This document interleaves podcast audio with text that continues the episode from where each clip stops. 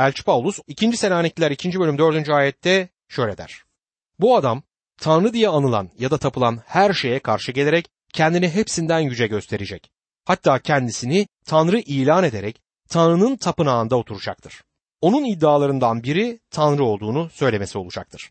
Vahiy 13. bölümde denizden çıkan canavarın Mesih karşıtı olduğu Batı Avrupa'yı bir araya getirdiğini görüyoruz.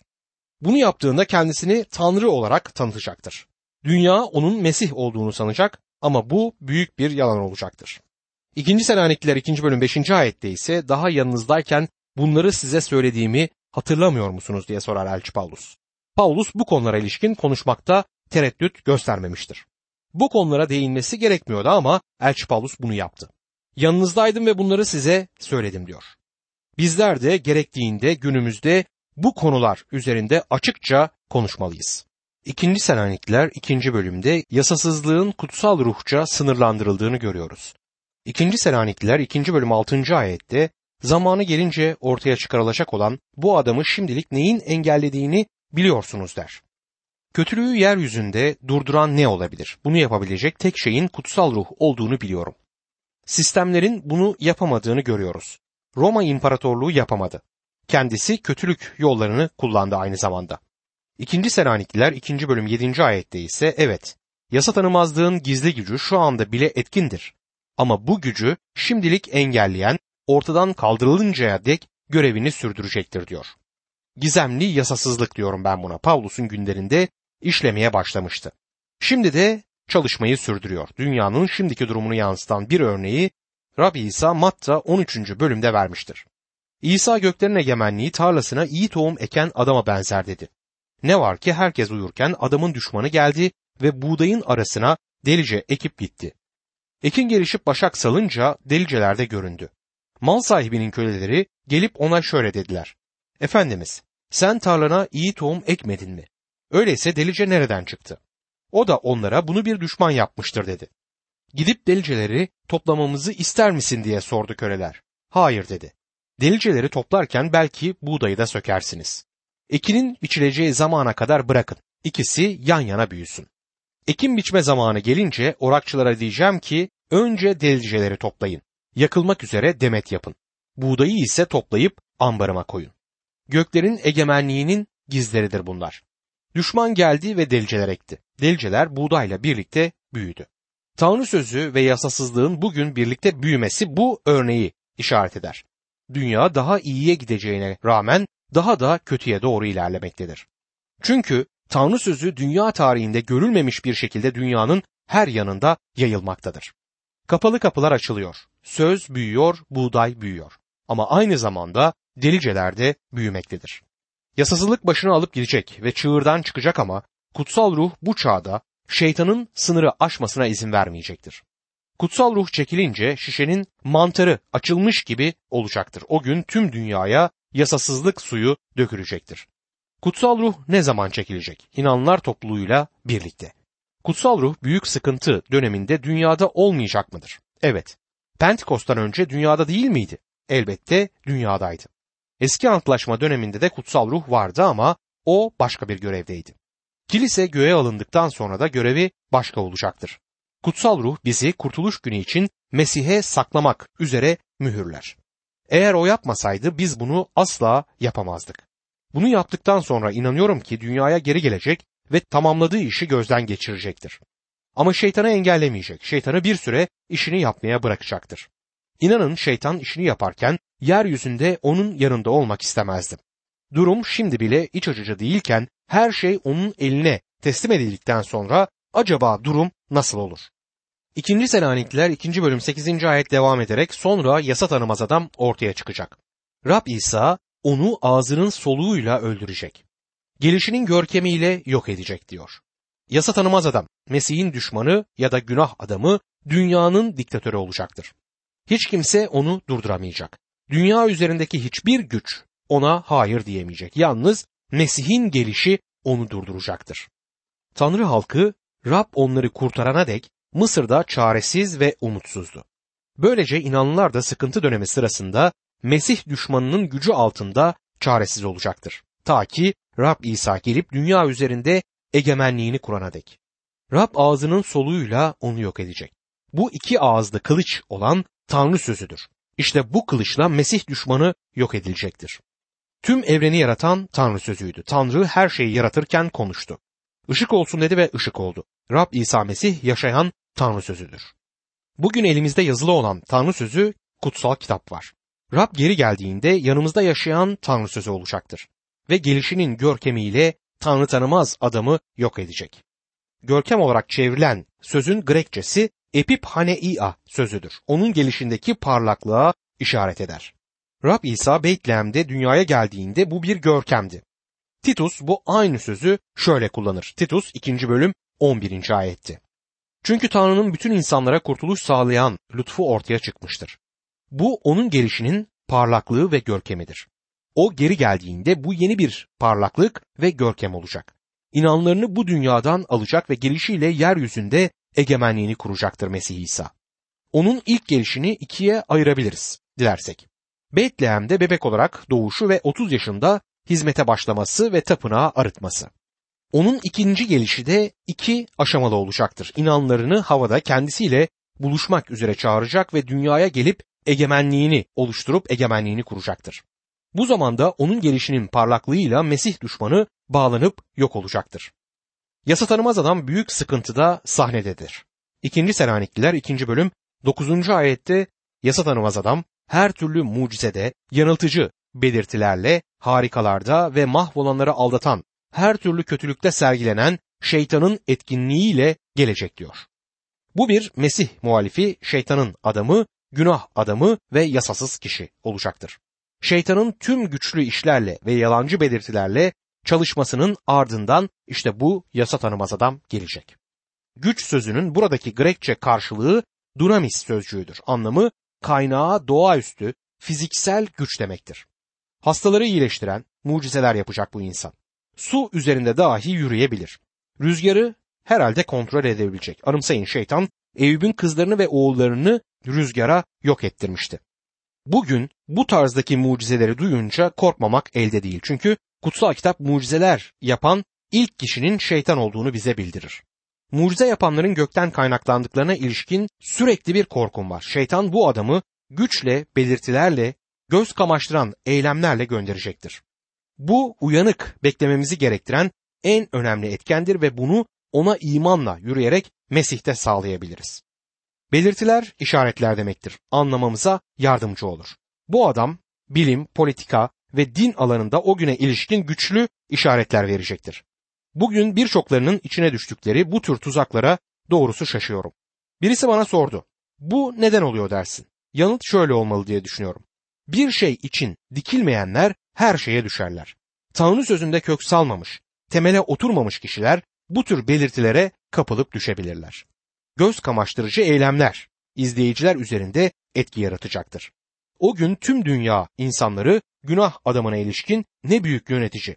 Böylesi görülmedi. Bak neler yapıyor diye konuşacaktır. Göz kamaştırıcı eylemlere kananlar kimdir? İncil'e iman etmeyenler. Bakın 2. bölüm 10. ayette Elçi Paulus ne diyor? Mahvolanlar gerçeği sevmeyen ve böylece kurtulmaya yanaşmadıklarından mahvoluyorlar.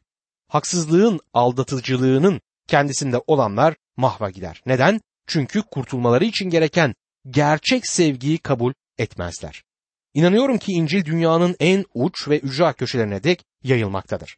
Bugün insanların giremediği yerlere radyo ve televizyon kolaylıkla girer. Ama gerçeği iştenler ve reddedenler olacaktır. İkinci Selanikliler 2. bölüm 11. ayette işte bu nedenle Tanrı yalana kanmaları için onların üzerine yanıltıcı bir güç gönderiyor der. Tanrı dünyanın bu yalanlara inanmalarına izin verecektir. Niye bunu yapacak? Bu biraz hatalı gibi gelir bize ama hayır Tanrı'nın Firavun'un yüreğini katılaştırması gibi bu da yaşanacaktır. Efendim Firavun İbrahim peygamberin çocuklarını ağlatmıyordu. Onları salıvermeyi istiyordu. Tanrı'ya karşı iyi niyet taşıyordu diye düşünüyorsan tümden yanılmaktasın. Firavun onları göndermek istemiyordu. Tanrı ne yaptıysa boşuna gitti. Uzun yıllar Tanrı sabretti ve Firavun'a fırsatlar verdi ama bunlar boşunaydı. Ve bir karar verdi sonucunda. Tanrı Firavun'un yüreğinde taşıdığı belayla onu vurdu. Birçokları kendi adımlarıyla bugünlerde yürümeye çalışıyor. Tanrı'nın tarafında yer almak istemiyorlar. İncil'i dinlemek istemezler. İncil'e yani Tanrı sözüne yüreklerini kapatırlar. Tanrı eli açıklıkta onlara sözünü verir ama onlar reddederler. Tanrı sözünü işitip kabul etmek yerine reddettiklerinde Tanrı onlara yanıltıcı bir güç gönderir. Niçin? Çünkü gerçeği kabul etmek istemezler. Artık yalana inanmak için açıktırlar. Bir kimse gerçeğe kapalıysa o kişi yalana açıktır. İncil'i işitmek üzere kiliselere gitmekten vazgeçen pek çok kişi günümüzde tarikatlara, gizemlere, boş inançlara, kısacası yalana dolana açıktır. Bunu bilen pek çok tarikat üyesi insanların kapılarını çalmaktadır. Zayıf kişilerin pazar günleri evlerinde bulunduğunu biliyorlar. O yüzden de bu kapıları pazar günü çalıyorlar. Kiliseye gidip Tanrı sözünü işitmek konusunda yeterince ilgileri yok. Tarikatlar böylelerini pençelerine alıyor. Çünkü gerçeği kabul etmezlerse karşılarına çıkan her yalana açıktırlar. Pek çok aklı başında eğitimli kişi kilise sırasında oturdu. Tanrı sözünü dinledi ve gerçeği kabul etmedi. Dönüp en saçma denilebilecek tarikatlara girip putlara taptılar. Tanrı sözünü asla bildirmeyen sahtekarların peşine takıldılar. Niye? Çünkü Tanrı böyle olacağını söyler. İnsanlar gerçeği kabul etmeyince yalana inanacaklardır. Bu bir gerçek. Tanrı koyunları keçilerden ayırır. Tanrı bunu yapmakta dünyadaki en iyi yolu kullanır. Eğer insanlar gerçeği sevmezlerse Tanrı onlara güçlü bir aldatıcı gönderir ve yalana inanırlar. Yalan nedir? Şeytanın uydurduğu yalan İsa Mesih'in Rab olmadığıdır. Kim olduğunu söylediği kişi değildir. İsa'ya iman etmeyenlerin kulaklarına dindar ahmaklardan biri olmadığı için ne akıllı ne kadar kurnaz olduğunu fısıldar o. Göğe alınan inanların gidiş nedenlerini çok akıllı bir yolla açıklayacak ve kalanları kandırarak onunla birlikte dünyadaki egemenliğini kurmaya çağıracaktır. İnsanlar ona ve Mesih karşıtına bin yıllık barış dönemini getireceğine inanacaktır. Büyük sıkıntı dönemine girmekte olduklarının pek de farkında olmayacaklar o zaman. Bu yalandır ve insanlar bu yalana inanacaklar. Çünkü gerçeğe inanmadılar. İkinci Selanikliler 2. bölüm 12. ayette öyle ki gerçeğe inanmayan ve kötülükten hoşlananların hepsi yargılansın diyor. Tanrı gerçeği reddedenleri yargılayacağını söyler. Bunu defalarca söyledim ama yine ve tekrar söylemek istiyorum. Eğer şu anda oturup Tanrı sözünü radyondan dinliyorsan ve hala İsa Mesih'i kabul etmekte direniyorsan o zaman her tür aldatı sana doğru gelecek ve eninde sonunda seni kandıracaktır. Tanrı huzurunda İncil'i hiç işitmedim, bana kimse söylemedi gibisinden bahanelerinde olmayacak. Eğer İsa Mesih'e sırtını dönersen aldatılmaya ve kandırılmaya yüzünü dönmüş olursun. İnanlı olarak İncil'i bildirmekle, kurtulanlara yaşamı getirmekte, kabul etmeyenlere ölümü getirmekte müjde pay taşır. İyi haberi taşıyan kimse şöyle nitelenir. 2. Korintiler 2. bölüm 15 ve 16. ayetlerde. Çünkü biz hem kurtulanlar hem de mahvolanlar arasında Tanrı için Mesih'in güzel kokusuyuz. Mahvolanlar için ölüme götüren ölüm kokusu, kurtulanlar içinse yaşama götüren yaşam kokusuyuz. Böylesi bir işe kim yeterlidir? Köşeye mi sıkıştın değerli dostum? Rabbin önünde bundan böyle senin gerçeğini, iyi haberini hiç işitmedim diyemeyeceksin. Duydun ve belki de birden fazla kez değişik yerlerde ve değişik kişilerden bu iyi haberi duydun. Mesih'i reddedersen kendi ölüm yargını imzalıyorsun demektir. Mesih'i kişisel kurtarıcın ve Rabbin olarak kabul edersen o zaman sonsuz yaşama sahip olduğunun garanti belgesini de imzaladın demektir. Mesih'in gelişinin pratik yönleri nedir? Şimdi Elçi Paulus mektubunun uygulama yönüne geçer. Gelecek olayların bilgisi ışığında inanlı Mesih'in gelişine olan imanı sergileyen bir yaşam sergilemelidir. Mesih'in geleceğine iman demek ikide bir dışarı koşup gökyüzüne bakarken ah umarım İsa Mesih gelir diye konuşmak demek değildir. Bu saçma. Kişi Mesih'in gelişini üç yönde yansıtır buna iman ederse.